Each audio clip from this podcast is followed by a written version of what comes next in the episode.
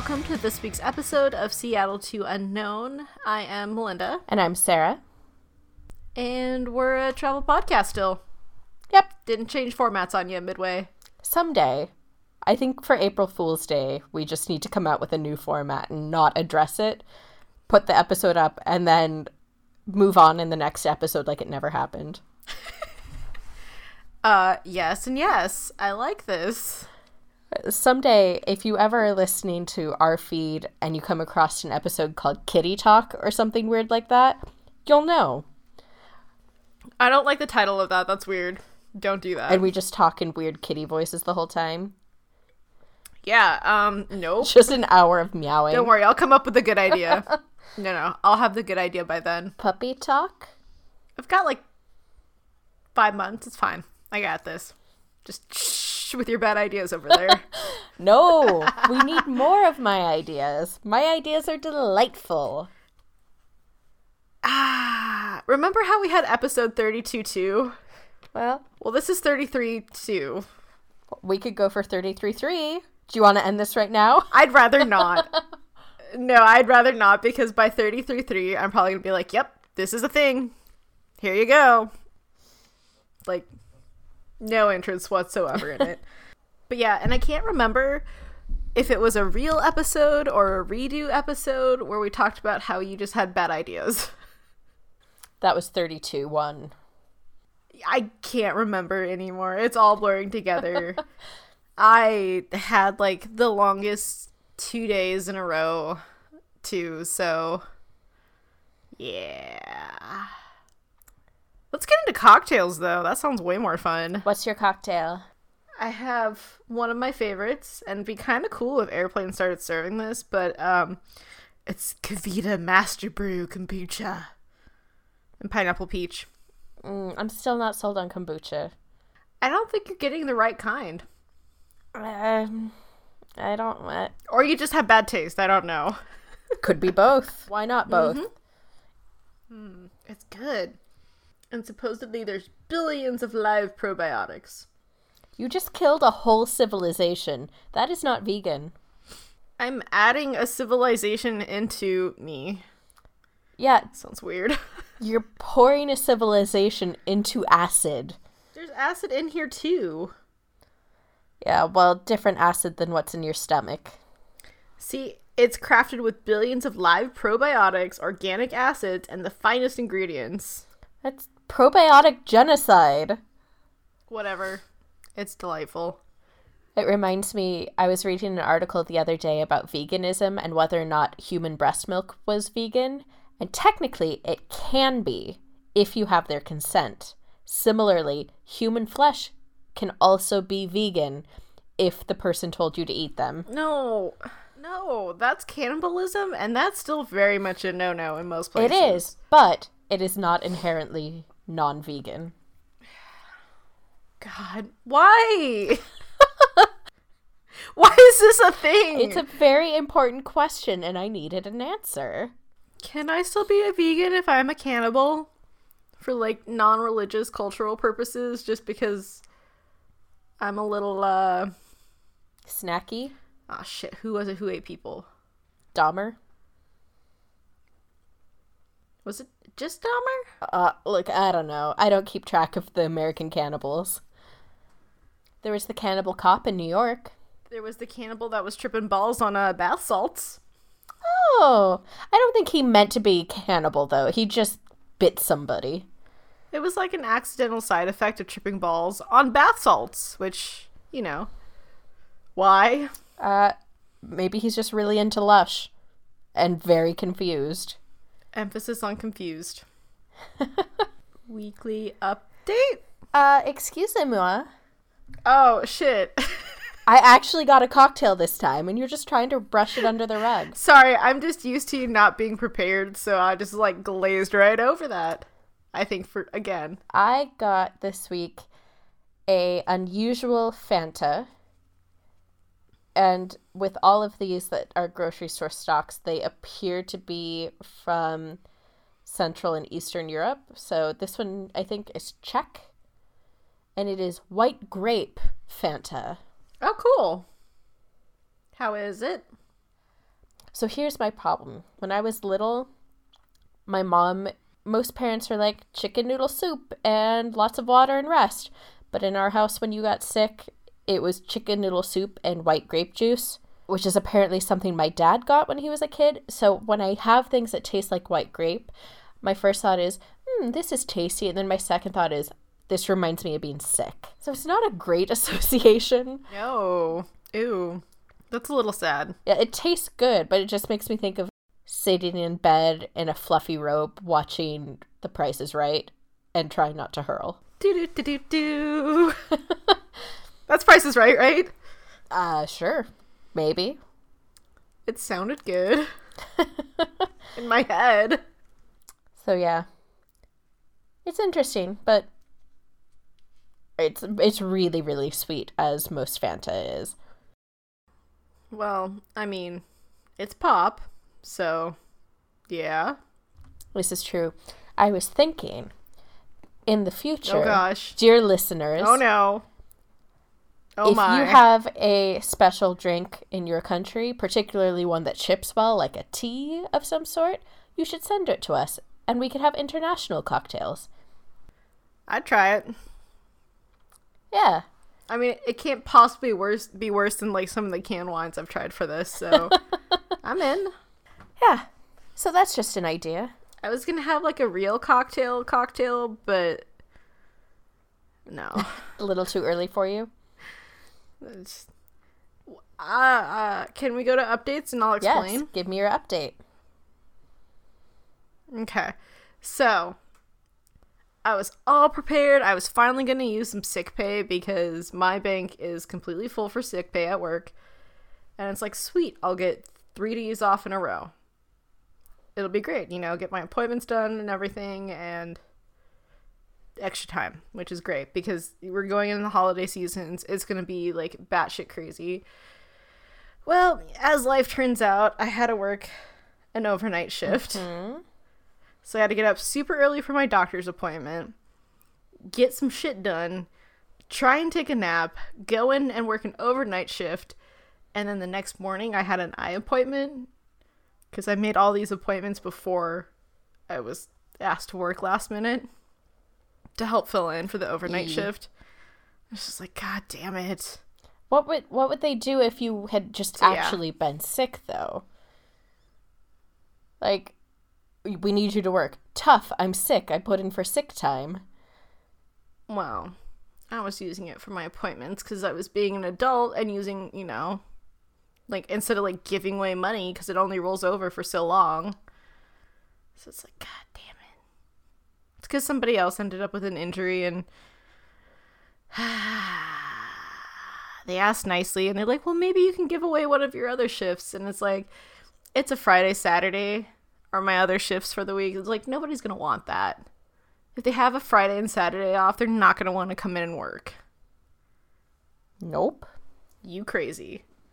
So, yeah, it was just a bunch of like two hour naps. I had a two hour nap before I had to go to work. And then once I got home, I had like a two hour nap before I had to go to my eye appointment.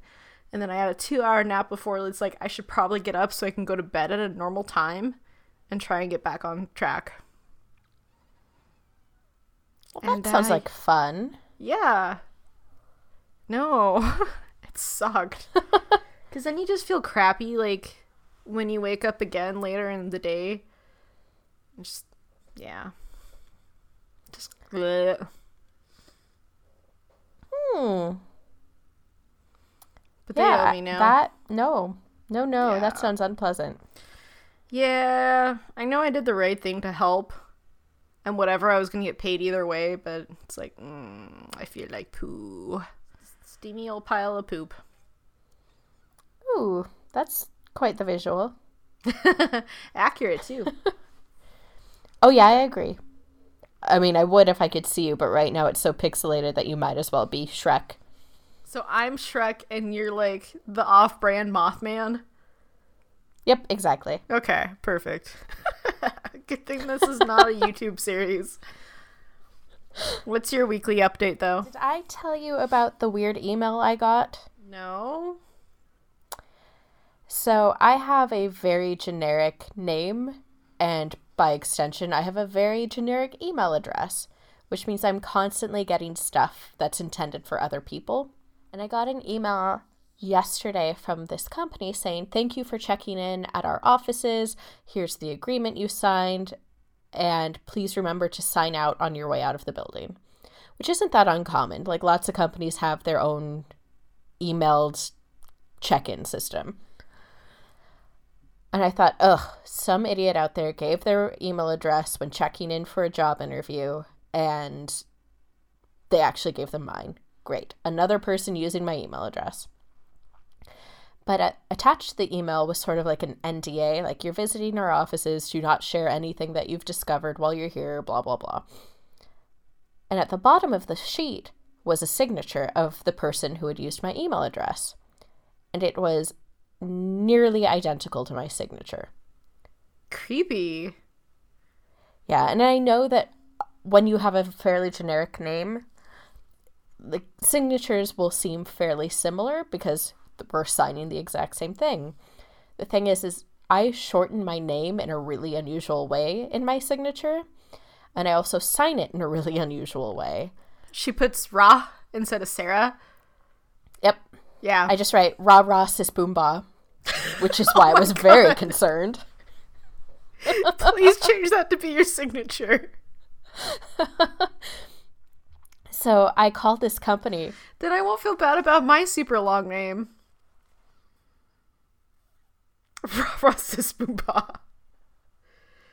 Well, and I called this company. I was like, I don't know what's going on here, but somebody used my email address and then they used my signature for something that's probably like a job interview because it says specifically you will be meeting today with so so and so who's the HR person.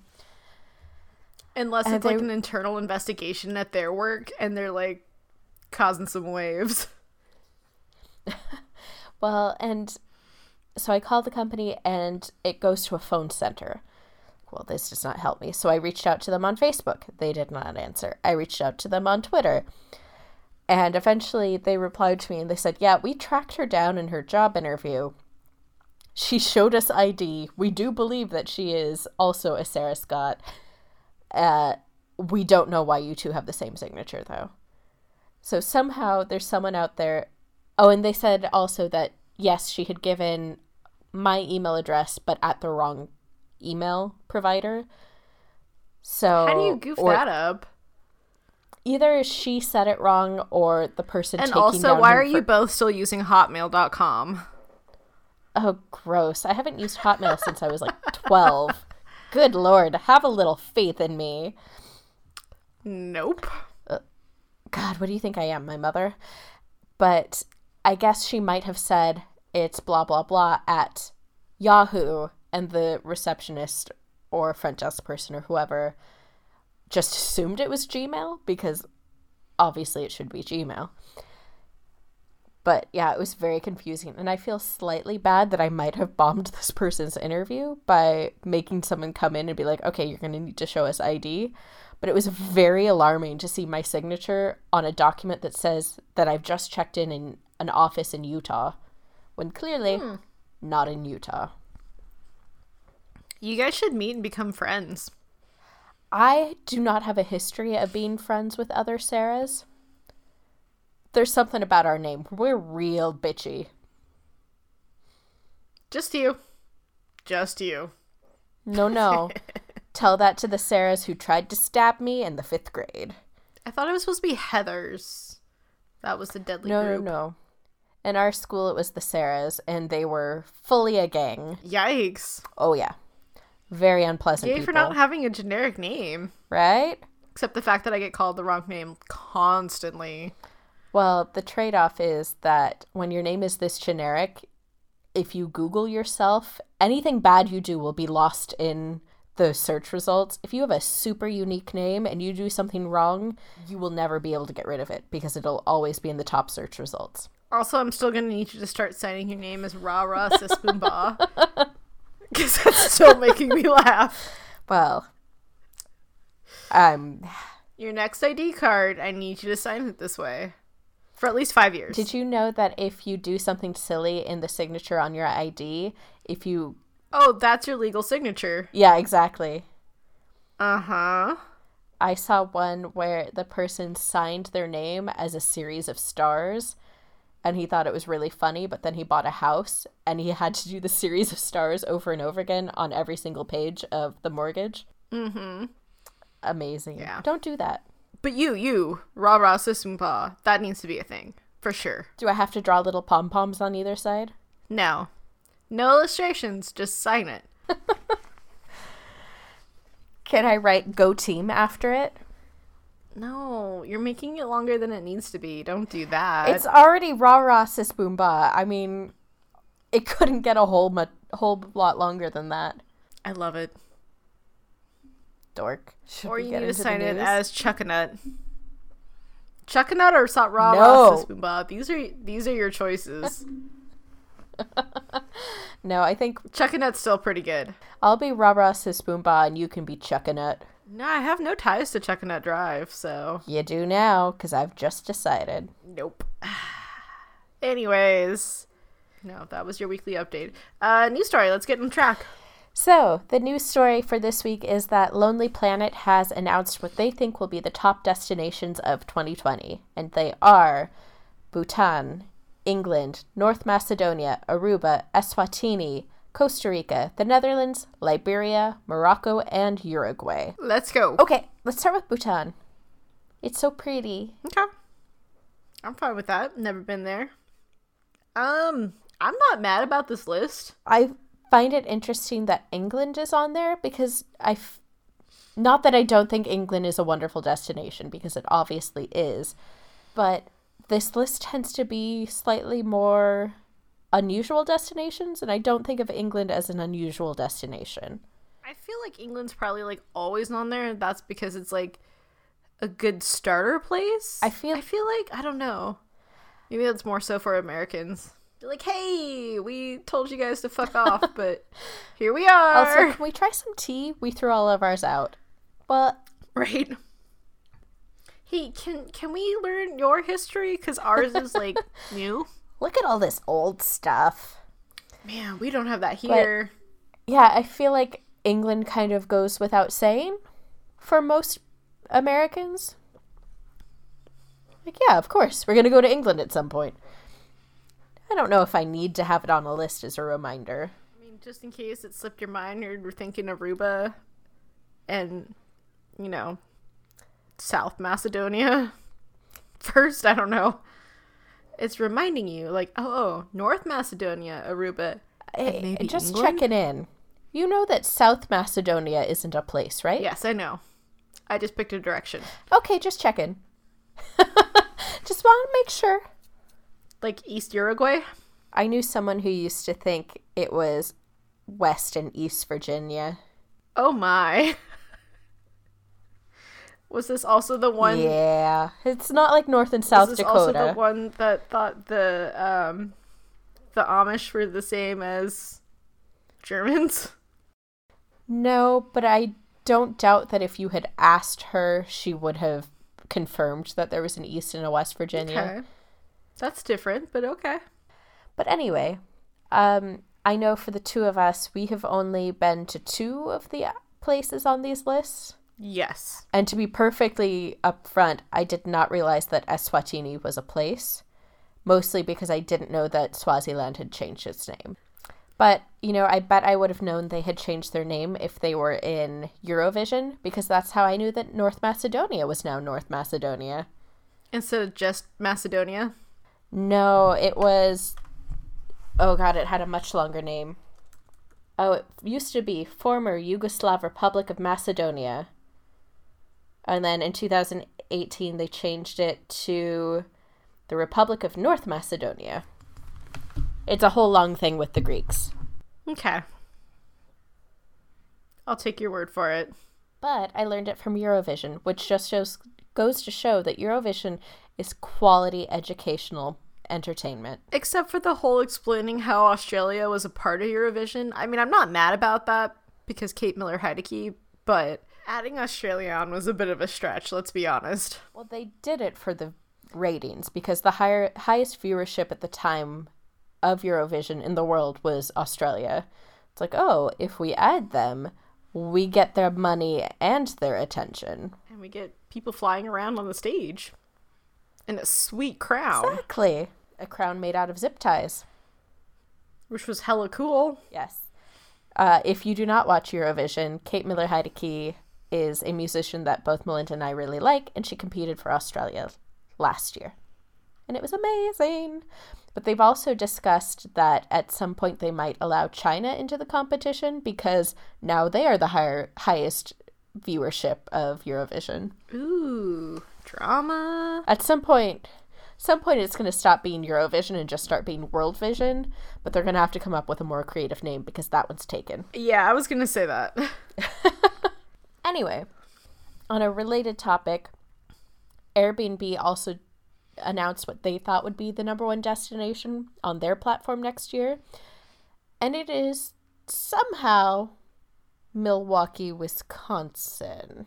Cause cheese festivals. Somehow. I would really like to say that it was cheese because honestly that's why I would go. Like I I think it Wisconsin should be like Hawaii. When you land, instead of getting a lei, you get a cheese head. Or just a cheese platter. I'm not picky. Something with cheese as long as it's hmm. edible. cheese platter. You know those cheese head hats But- aren't actually edible cheese, right? You know what? Just because you've never seen someone eating one doesn't mean that you can't. I mean, you can, but you shouldn't because it's not real cheese. You know, they say that the moon isn't made out of cheese, but I'm not going to believe it until I get to go up there and take a bite myself. Dear NASA, I have dreams. Power of proof. I need to see the proof before I believe it. Show me the receipts. Okay, Karen, calm down.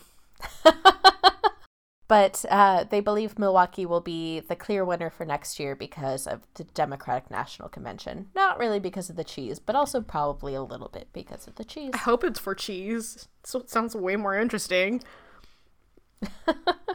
I'm sure there's other delightful things, but when I hear Wisconsin, I think of cheese. Same.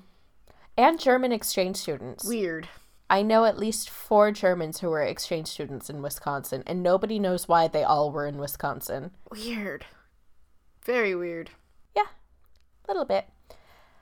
But anyway, speaking of politicians, eh, eh, see the segue, see the segue.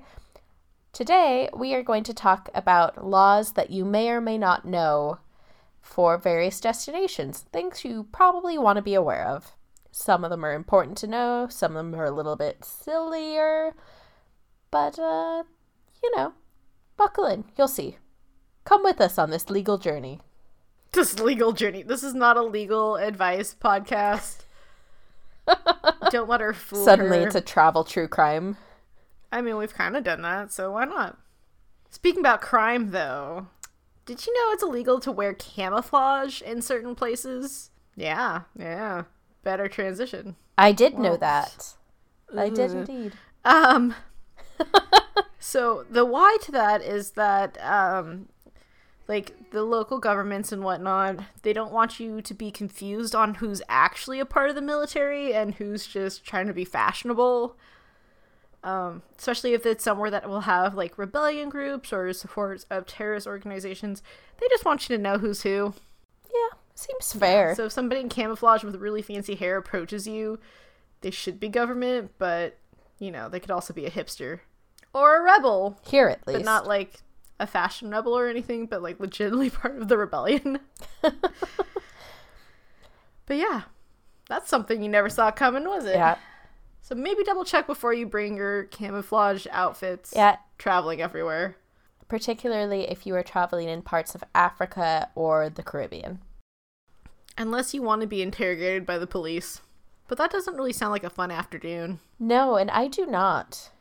And to be honest, I don't think I've ever owned a single article of camo anything. Not even like a t shirt with camo on it. Well, you're just not living your full fashionable life, are you? No, I am not. Every time when a brand is like, we're going to release this collection, it features camo, I'm like, okay, so I'm going to tune out for like two months and not look at anything you have to offer because camo is kind of ugly. Unless, you know, you're required to wear it because military. Yeah, well, I mean, if it's a uniform, uniforms are inherently ugly. So, although people in uniform, mm, that's good stuff, depending on the uniform. McDonald's is still not a cute uniform, sorry. Anything heavily involving polyester. That's the good stuff. Keeps you nice and warm and very sweaty, but also gives you breakouts. And stinky. Yeah. No polyester for me, please. I have enough stink trouble on my own.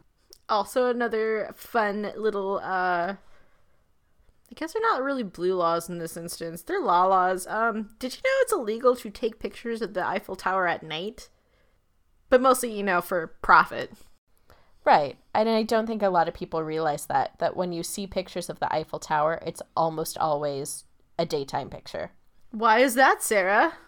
So essentially, under French law, the creator of a work of art and their definition of art is much wider than I think ours would be, to include um, architecture as well, has the rights to basically control all aspects of it for their entire life.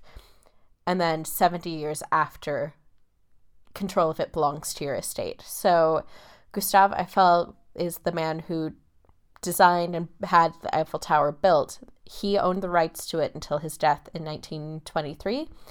And then the rights to it with his estate ended in 1993, which is why in the 90s, after that, we saw the built the building of a mini Eiffel Tower in Las Vegas because oh, it's now essentially in the public domain. He can make his own copy of it. Well, shortly thereafter, nope, sorry, during the 80s, before his control of it was over, someone designed the light show that went up on the Eiffel Tower. That's that blinking, flashing light that you see. And because that is designed, it is artwork, it is um, choreographed essentially, the man who created that light show owns the rights to that until his death. He has not yet died. And so if he were to die today, not that he should, I don't know anything about this person. Don't judge me. Anyway, it, we're not hoping for this. were he to pass away today, 70 years from today, his artwork would pass into the public domain, and therefore, after that, you'd be able to take photos of the lights on the Eiffel Tower. So, yes, you can take pictures of it for your own public use. You can put it up on your Facebook, and nobody's going to say anything.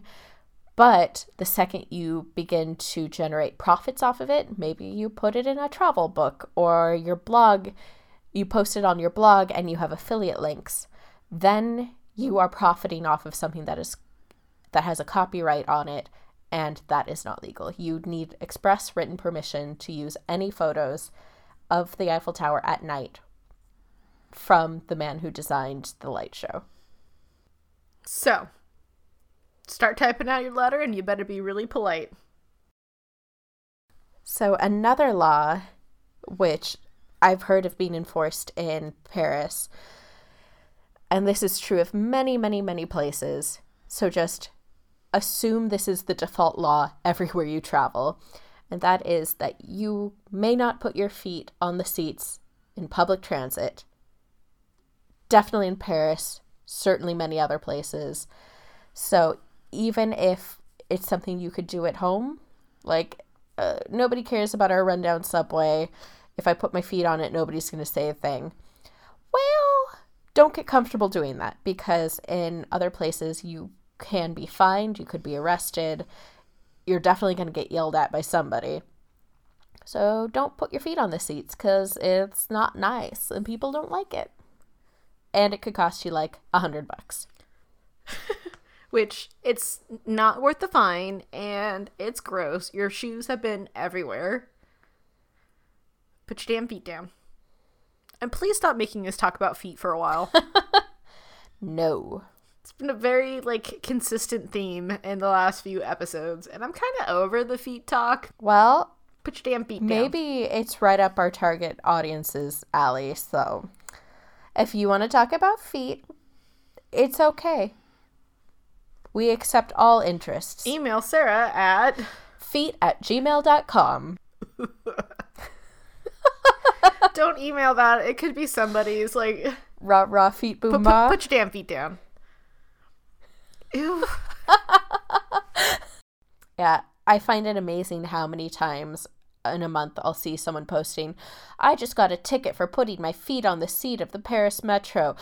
How was I supposed to know? Like, well, common sense, don't do that. It's not your house. Yeah. Yeah. You don't actually live on the subway train or on that train or the tram, so put your damn feet down. Yeah. Um, another fun law is that um you actually can't purchase alcohol unless it's during a mealtime in Thailand. Apparently, Thailand's also famous for some strict and strange laws, whether they're blue laws or real laws. But apparently, you can only order alcohol between lunchtime, so 11 a.m. and 2 p.m., or at dinner time, which is after 5, regardless of where you go. So if it's 3:30, there's it's not five o'clock somewhere for you. Can you pull out like a clock that has different time zones on it and be like, but look, I'm from this one. It's after five. Please, please give me drink. Drink, please. Need booze. Want much. yeah, no alcohol for you. Oh. Just soup. Oh. Just the soup. Okay. I mean, I'll settle for soup. But yeah, that could be something to look into if you're trying to have like a party getaway. Know when and when you shouldn't, when and when, when and when not to order alcohol because they're probably, you know, make fun of you behind your back. Stupid tourist. It's 2:30. What are you doing trying to drink? Yeah, it just means you have to be extra prepared cuz if you know if you want to drink at 2:30, you got to buy it beforehand. Set an alarm on your phone and make sure you hit up that alcohol, that liquor store before lunchtime is over. Otherwise, how are you going to make it to dinner? Call your alarm booze o'clock. and it goes off every 30 minutes during the service period. It's booze o'clock somewhere. Not in Thailand. Unless it's actually after 5 p.m., then you're fine. Another interesting law that we came across, and I know this is actually true where I am as well, and that is you may not flush a toilet after 10 p.m. in Switzerland. No one has ever told me this.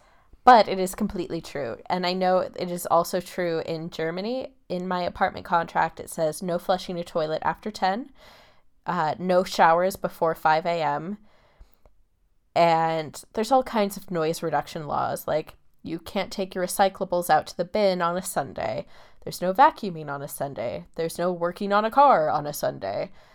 Not that that last one has any bearing on my life whatsoever. But It just throws off your whole week because you can't work on your non existent invisible car. Exactly. But they're very, very serious. Yeah, no one's ever told me about this. I'm pretty sure I've totally flushed a toilet after 10 p.m. in Switzerland. Shocking. You should go, you should maybe run from the law because the Swiss are definitely coming for you. They're like, we heard she flushed a toilet after 10 p.m. three years ago. Get her, boys. Yeah, they also let me into the Vatican, so I think we're cool. But, uh, One was before the other, but well, the Swiss Guard may dress very fancifully, but they aren't psychic. that'd be a little concerning if they were. But what a great comic book that would be. Action movie, Psychic Swiss Guard. And and you say I have bad ideas. Come on. That would be a blockbuster. The psychic Swiss No, guard it wouldn't. It would be a total flop. armed with Swiss army knives. They get fancier weapons than that. You know that, right? I realize it, but Okay. I still like the imagery. I like the idea of men in their poofy shirts and their weird pantalones instead of using their like swords and guns, they're like, you know what? Wait here a second. I've got to fold the knife out of my pocket knife. One sec. No, no, no, don't go. No, no, come. Hang oh, on, crap. hang on, Poked hang on. myself. All I could sec. get out was the toothpick. Come here. Ha oh. Get closer. Get close. Hey, can you just like help and walk into this? Like, help a homie out. yo. Repeatedly. He walked Aye. into my knife. He walked into my knife 13 times. That's the number, right? I haven't listened to Chicago in a while. Oh, such a good movie. Uh, but if you are in Singapore, there's no gum. Uh, I Singapore seems to be like one of the really strict countries about like gum and littering. It is a huge no-no. Huge no-no. Like you don't litter there, you don't chew gum. Or else. Unless it's for therapeutic values. Like Nicorette. Don't litter, don't chew gum in Singapore, or else they'll probably kick you out and ban you for life. But this is also how they want to like th- an exceptionally clean city. Yeah, there might be something to it. Kind of like how Disney figured out like you need a garbage can after X many steps, or else people will literally just throw it on the ground. I think it was 27 steps or something strange like that. It's not a nice, even number. I just like the idea that if you stepped one more step closer to the trash can, you'd drop it in. But you're like, mm, it's slightly out of reach, and I don't want to go one more step. And you just dump everything in your arms. Okay, bye, I'm done. Just nope, too far. Ugh, the exertion of going one more step. That one step can make or break you. Can it? Like, unless you're in Singapore, just don't. Don't do it. Another unusual law, which is also true in multiple places, is that it is illegal to feed pigeons in San Francisco. It is, in fact, so illegal that they started a website listing all of the dozens of reasons why it's bad to uh, feed pigeons. And unsurprisingly, almost all of them trace back to poop. Because if you feed them, they will come. And if they come, they will poop. You know what they need to do? They just you. need to like write a book that's like if you give a mouse a cookie, but like if you feed a pigeon in San Francisco, if you feed a San Franciscan pigeon, they will poop. And it's just that like over and over. And this is also true in a lot of cities in Italy, particularly in Venice.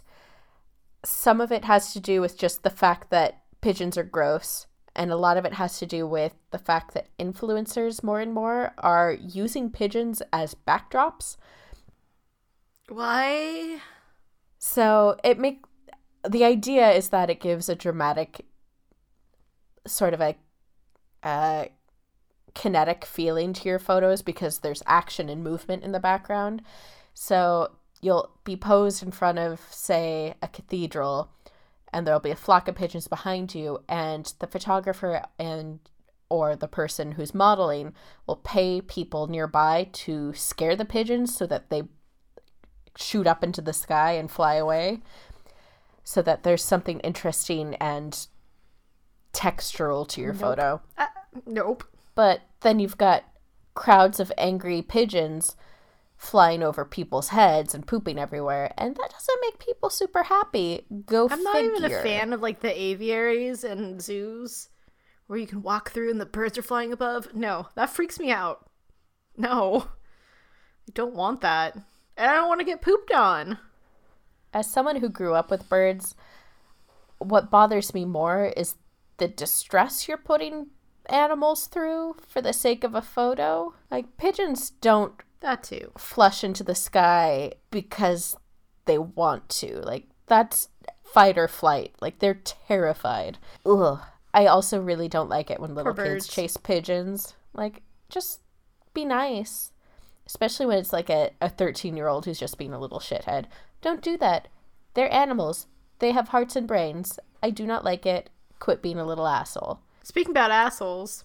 Hmm, that's a rough transition. yeah. okay, we're not actually talking about assholes, but did you know that you can't pee in the ocean in Portugal? we're still trying to figure out how this is being policed, but apparently Portugal has outlawed peeing in the ocean when you're at the beach or whatever. I still like to think it's a lifeguard with a snorkel who's going around checking for hot spots. Cold, cold, cold warm. but like, of all the things to ban, what happened for Portugal to be like, you guys, stop doing this? It's too much. It's too much pee in the oceans. Like the animals of the ocean do it enough. You don't need to add to it. Yeah, well, what happened, here's Portugal? the thing. Who hurt you? The ocean is just full of animal pee. Did you ever watch um what was it called? Salute Your Shorts? Yeah. You remember the redheaded kid how he would argue that he wouldn't go swimming in the lake because fish fart in it? No. Well, that line stuck with me. And that's what it makes me think of. I'm like, people can't pee in the ocean? Do you know how many fish fart in the ocean? It'll be fine. Will it though? Well, I mean, global Will warming will kill us very soon. But a little pee in the ocean ain't gonna hurt nobody. But I'm still curious to know what happened in Portugal to cause this to be a law. So curious. If you're in Portugal and you know some of the reasoning behind this, please drop us a line. Because we're intrigued. Also, we really want to know how this is enforced. Not that we plan on peeing in the ocean in Portugal anytime soon. But if we did, how would you catch us? It's the perfect crime. Cold, cold, cold, cold, cold. Warm, warm, warm. Just Swim see away. the Instead of shark, they're like, it's pee. A lifeguard in a snorkel surfaces and points. You! You peed. Oh my, ew. They better get paid a lot to do that, if that's how they do it. And then get a mm. nice shower afterwards. Another law that you might want to be aware of is the fact that in Mexico, it is required for bicyclists to keep their hands on their handlebars and their feet on the pedals at all times. There's none of this look ma no hands business. You must keep your hands on the handlebars or you will be cited as a reckless driver. I feel like that's fair. Like anywhere where there's a lot of like cars and bicyclist traffic, that should probably be a rule. Yeah, in Mexico City. Just so there's no accident like wipeouts. Yeah, and Mexico City is a very, very densely populated city with a lot, a lot of cars. So it's it unlike the Netherlands where it's dense well, it's less densely populated, but there's a dense population, but almost everyone is on bikes. It's very different safety precautions necessary there. So like when you're in the Netherlands, you will see people biking while texting, both hands off the handlebars, or like holding a book somehow. Like, I don't think you should be multitasking quite like this, but bravo on the ingenuity. I'm just like picturing like Belle, how she's like walking through everywhere with her nose to book, but like someone on a bicycle instead. Although, don't get me wrong, I some of the worst road rage I have ever seen is people on bikes. Holy crap! Do hmm, not mess with a can actually hear bicyclist. Well, I went on a bike tour at a vi- in a village in the Netherlands, and I was very very rusty. Hadn't ridden b- a bike in a long time, and I was trying to take this corner, but I wasn't doing so hot.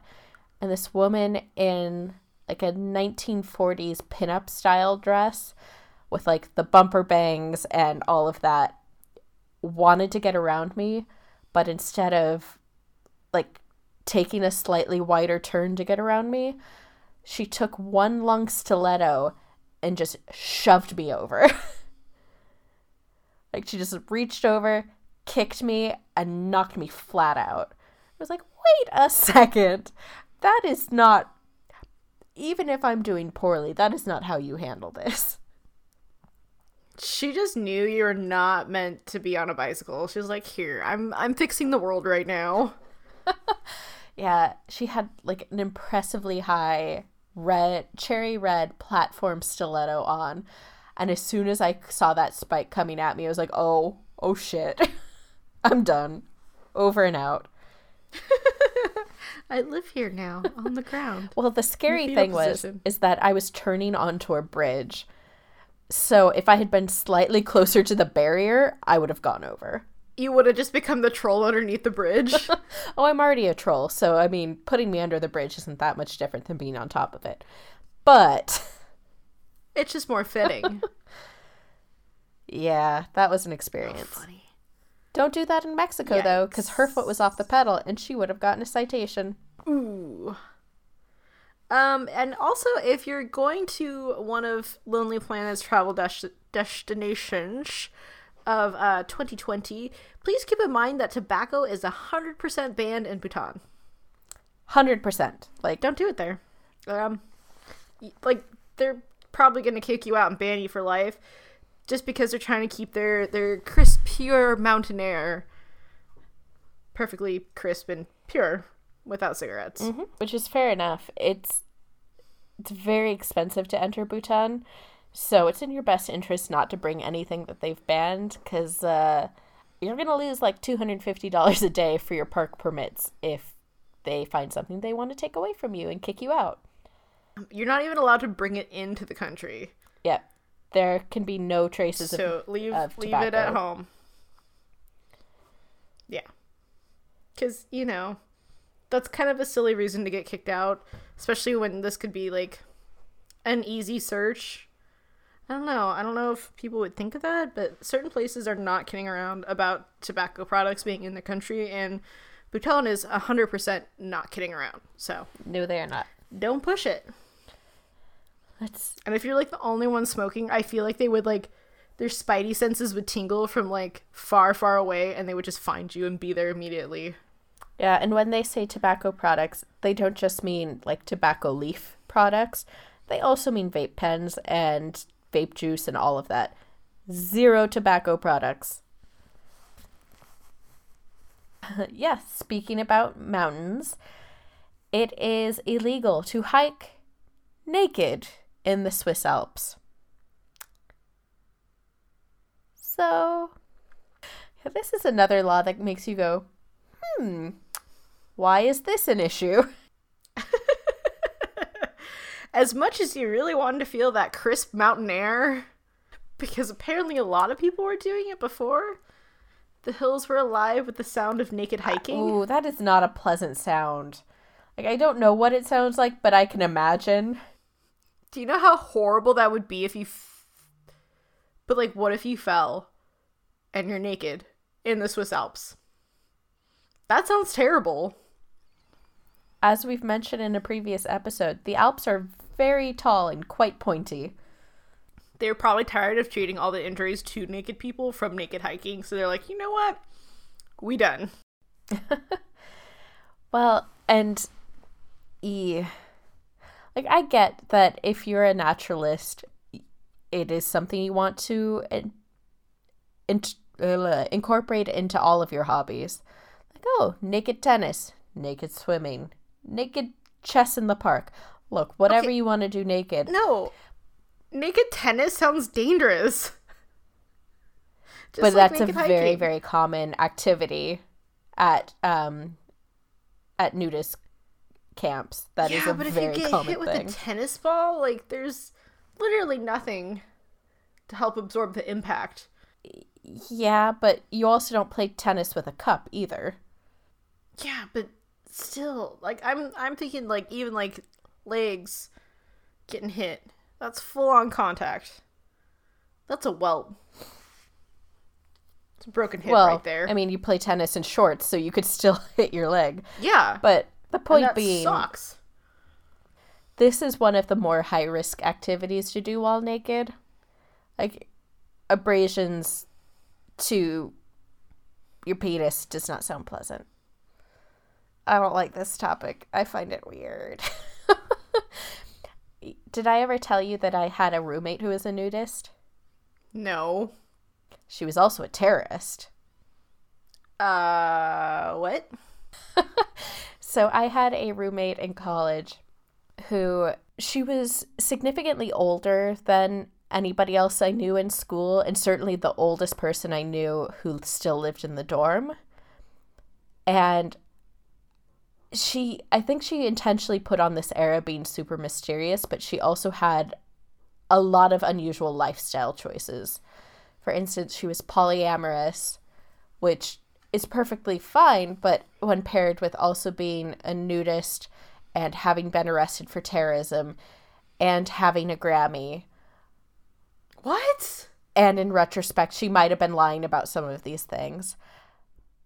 But she once invited me to go. What specifically did she do to get arrested for? She broke into a naval base. According to the story, she broke into a naval base and peed on one of the consoles. I find that really hard to believe that she broke into a naval base. I. Yes, but she did have an arrest record. And it was for something involving a naval base. So. I'm gonna need uh, off off recording details. I have questions. But she had a sugar daddy who flew her out to a nudist colony every summer. And she asked me if I wanted to go with her. And I said, you know, I just don't think that's for me. And she goes, well, I mean, all it really is is playing tennis, and you probably like playing tennis. And I go, mm mm. Or swimming. You probably like swimming. And I said, I do not. okay, but there's like naked drinking and swimming. Like, I'm a poor swimmer. I'm not getting drunk and trying to swim. Can you not, like, is wearing like a, a life vest while you're drunk swimming is that like a no no because that's putting on clothes? I do not know, but she really was making a hard sell, and I just kept telling her, I don't want any bit of this. I don't. We don't particularly get along, so I super duper don't want to get naked with you. oh boy. Also, one of her boyfriends was a he liked to do um, life drawing, so her room was plastered with pictures of them naked together that he had drawn. It's a little uh, self involved right there, having that all over your room, isn't it? A little bit, especially when her other boyfriends would come by and it'd be like, look, here's a drawing of me with boyfriend number one. Hello, boyfriend number two. Would you like to sit down next to this drawing of us and watch some TV? Would you like my boobs to be right above your head on this drawing? Thank you for clarifying that last bit. you had to put the gap there for dramatic pause, and it worked so well. Uh, but anyway, but anyways, back to the law. I think even she I... would agree that hiking while naked is probably slightly more dangerous than necessary. I mean, you know, maybe. Just sounds it sounds dangerous to sensitive bits. You can't sit down anywhere. That's why nudists carry towels. Doesn't sound like a fun time. Doesn't sound like fun. No. And you know, it's it's like I... a family place, so nobody wants to see that there. Yeah, just protect your dangly bits. Regardless of what type of dangly bits you got. Protect the bits. All the bits. God, could you imagine how much sunscreen you would need? and finding Sorry, someone to help you apply it to your butt. Hey, is that rubbed in? Could you rub it in a little bit more? A little bit more. Keep going. I'll tell you when. ah, I don't know if like most people know what durian is, but it's also known as the stinky fruit. That says all you really and need to we've know. talked about it. Yeah, we've talked about it, and it tasted like pineapple and onions.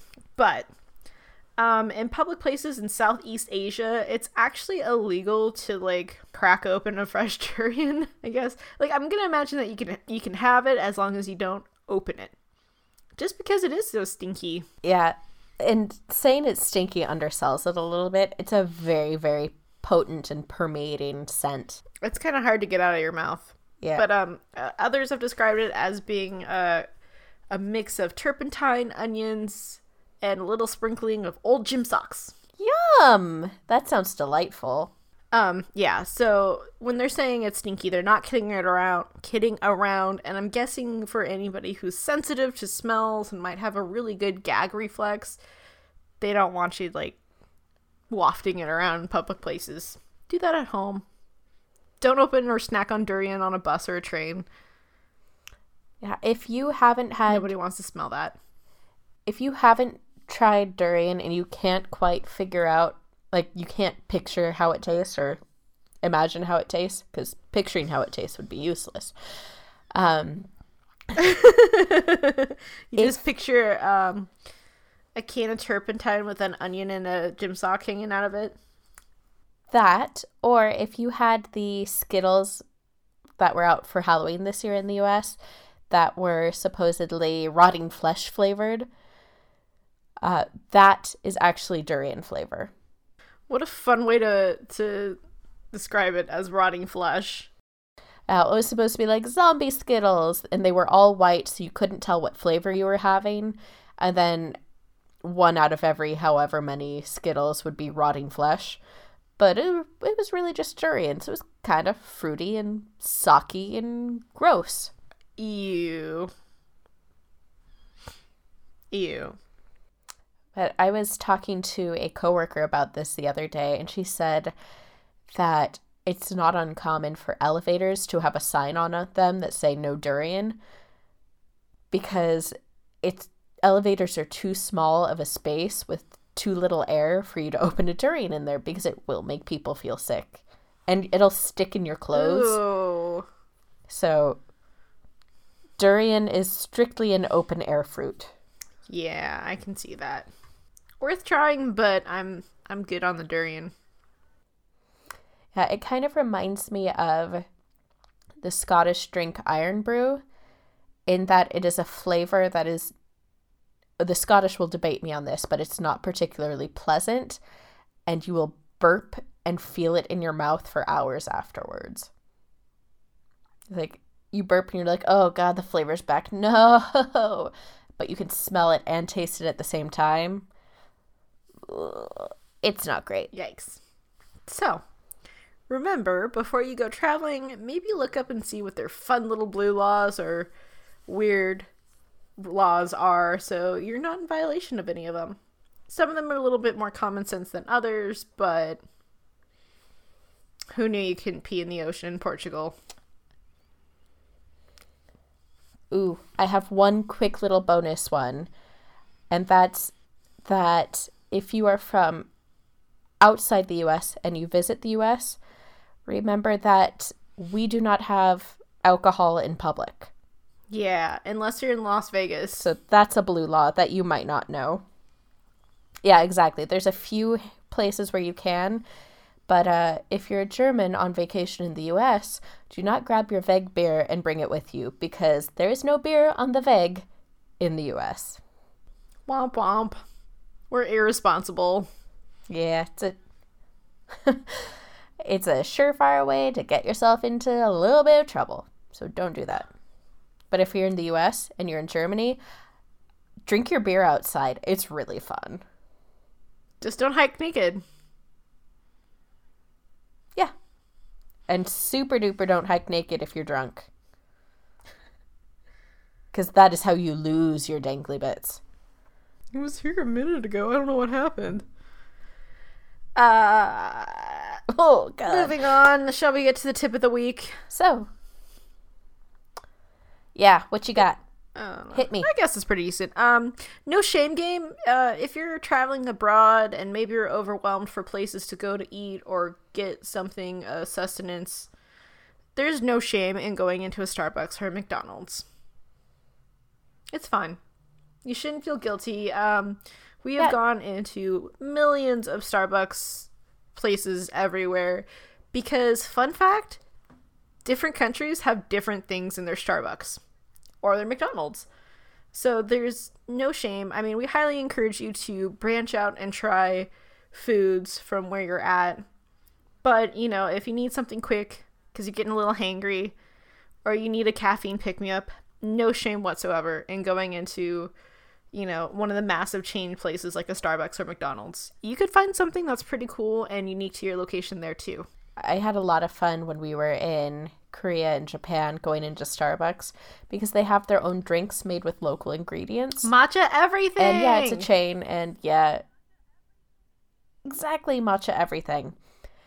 So, having something that has a slight sense of comfort, of hominess to it, that everywhere you go, Starbucks looks kind of similar, but the drink is something new. You get to try something new. Uh, I mean, there's no harm in that. Try something new. see their twist on things. Did you know that they serve pizza in McDonald's in Canada? That's something new. Why not? Yeah. I mean, yeah, if you need something that's a little bit more like home, do it. No shame game. I mean, I highly encourage you not to be solely dependent on like locations like this and check out what, you know, wherever you're at has to offer. But it's cool. It's fine. It's a guaranteed way to get your fries or the caffeine you desperately need to function. Uh, plus, if you lose your passport and you're in Austria, if you go to a McDonald's, they will direct you to your embassy. No shit. Yep, the Austrian McDonald's employees are trained to help Americans get to their embassies. Specifically American. Yep, just Americans. Oh, poor stupid American. Let me help you. It's this way. and here's your cheeseburger. Has cheeseburger. No, you cannot ha- cannot has cheeseburger. Oh no, I can, I can has. has cheeseburger. It You can have burger. A good choice. but yeah, no shame game. I agree. Yeah, sometimes you need food that's quick and doesn't take a whole lot of brain power to decipher the menu. It happens. And you can play with those fun touchscreens to order from. Oh, honestly, truly, the very best burger I have ever had was at a McDonald's in Paris because they had a blue cheese gourmet burger. It was amazing. I regretted it almost immediately afterwards, but in the moment it was delicious. Isn't that how like most fast food things work? Good in the moment, and then five minutes later, you're like, why? Yep. Why? well, no, it was it was not that. It was just that I really really shouldn't have had so much blue cheese. Fair enough. Milk was a bad choice. Typically. uh anyways, I think that wraps up everything for our um little unknown law episode. Join us next week for more travel things. It might be involving food too, but in like a happier way, Hopefully. hopefully. Um but yeah, so don't forget, it's an adventure. So try not to get arrested because that will severely cramp your travel style. Don't get yourself banned from a whole country. I mean, that's what I try to do. It's literally my only goal in life. Just don't get banned somewhere. Oh, I was gonna ask, getting banned from places? You're not doing a very good job. No, no, no. It's all part of a long game. I'm not going to get myself banned. I'm going to get you banned. No, pass. Fine. Yeah. So join us next week for more travel stuff. Woo. Okay, bye. Ra ra sis boom ba.